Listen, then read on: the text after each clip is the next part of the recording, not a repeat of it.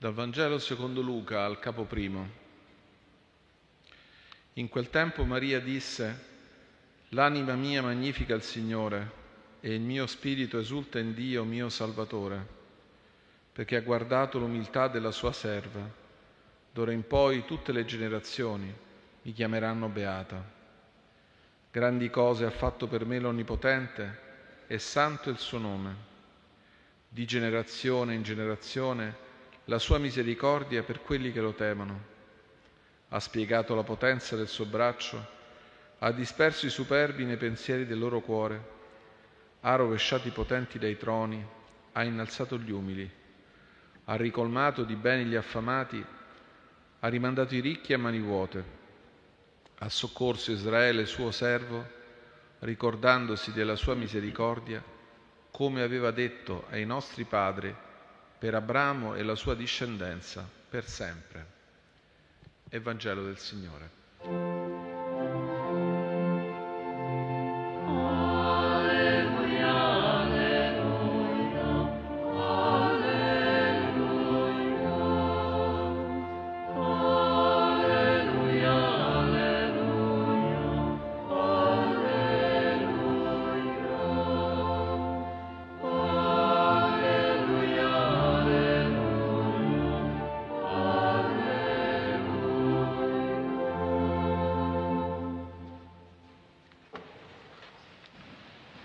Cari fratelli e care sorelle, come ogni sera ci raccogliamo per la preghiera qui a Santa Maria in Trastevere e questa sera siamo lieti di accogliere nella nostra preghiera Monsignor Fabien, vescovo di Morondava nel Madagascar che salutiamo con amicizia e un gruppo di ministranti anche della diocesi di Münster.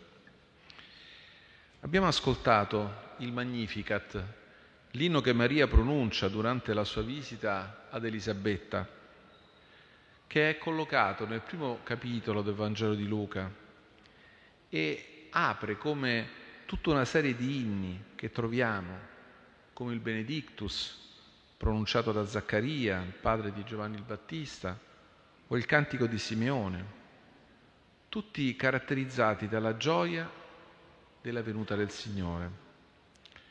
Maria esprime questa gioia sotto il segno della misericordia di Dio verso la sua piccolezza ed umiltà. Una piccolezza però che comprendiamo essere una qualità profondamente evangelica, secondo quanto affermato dal Signore. Ti rendo lode, o oh Padre, Signore del cielo e della terra, perché hai nascosto queste cose ai sapienti e ai dotti e le hai rivelate ai piccoli. Sì, o oh Padre, perché così hai deciso, nella tua benevolenza.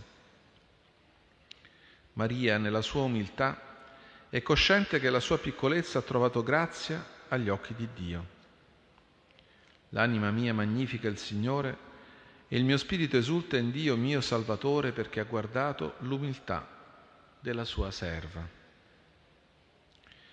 C'è una grandezza nel riconoscimento della propria umiltà, della propria piccolezza, che significa prendere le distanze da un atteggiamento autosufficiente, quasi dimentico del prossimo e di Dio.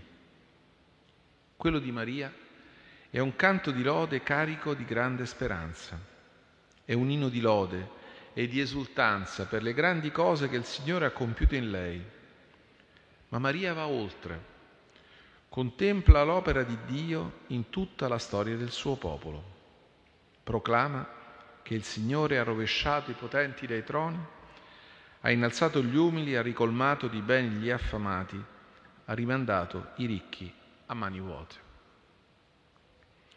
Ascoltando queste parole potremmo essere tentati di chiederci se non siano esagerate il mondo che ci circonda, infatti, non sembra corrispondere alla realtà da lei proclamata, né oggi né quantomeno al tempo di Maria.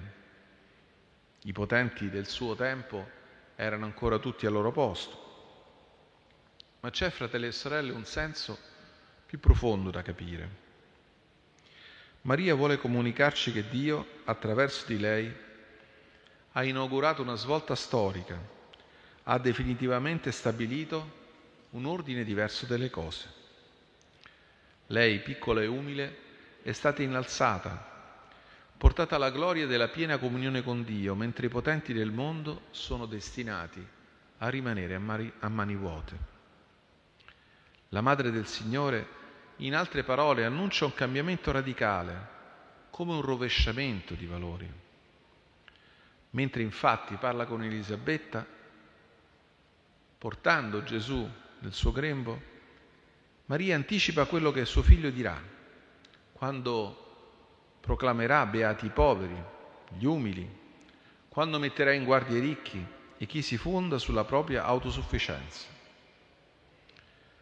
La Vergine quindi profetizza con questo cantico, con questa preghiera, profetizza che a essere decisivi, a contare veramente, non sono il potere, il successo, il denaro, la forza bruta, ma a cambiare la storia c'è il servizio, l'umiltà, l'amore. Guardando a lei capiamo che a cambiare il corso degli eventi, a cambiare la storia, c'è il servizio e che questa è la strada per la gioia che non finisce, per, del, per, per la gioia che non finisce, quella della comunione dei santi con Dio, del suo regno senza fine. Maria comprende come la via tracciata dal Signore sia quella da Lui proclamata solennemente. Gesù venuto non per essere servito, ma per servire. Ascoltando questo Vangelo ci chiediamo come questo cambiamento profondo, annunciato da Maria, contenuto nel Vangelo, come questo cambiamento profondo è accolto nel mio cuore, nella mia vita. accolgo io questa buona notizia che servire, che amare è il vero potere che cambia la storia? Credo che il Signore rende presente il suo regno già tra noi? Oppure osservando le vicende del mondo mi lascio intrappolare dal pessimismo, dalla rassegnazione? Ma c'è una forza degli umili, come la Vergine, che sanno vedere l'azione di Dio che attraverso la mitezza e la piccolezza compie grandi cose. È la forza della preghiera degli umili.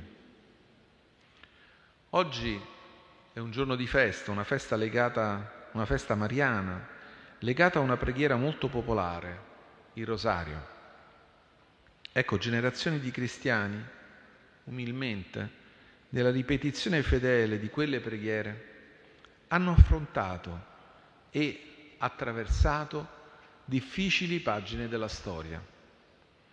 In quella preghiera ripetuta fedelmente vi è un segreto, quello di un cuore che fa spazio al Signore, un cuore che fa spazio alla preghiera, come in un esercizio fisico, che però dona non stanchezza, bensì pace. È la via di Maria quella di fare spazio nel cuore al Signore, perché abiti con noi. Maria, è scritto nel Vangelo di Luca, nel racconto del Natale, Maria, da parte sua, custodiva tutte queste cose, meditandole nel suo cuore. Fratelli e sorelle, Maria oggi canta la speranza e riaccende in noi la speranza. In lei vediamo una strada, un esempio, Maria ci mostra che il regno di Dio è aperto per noi, non chiuso, che il futuro è nelle mani misericordiose di Dio. Il regno di Dio è a nostra portata di mano. Se noi non cediamo al male, se ci presentiamo a Dio in tutta la nostra piccolezza, se scegliamo di servire i fratelli e le sorelle con generosità.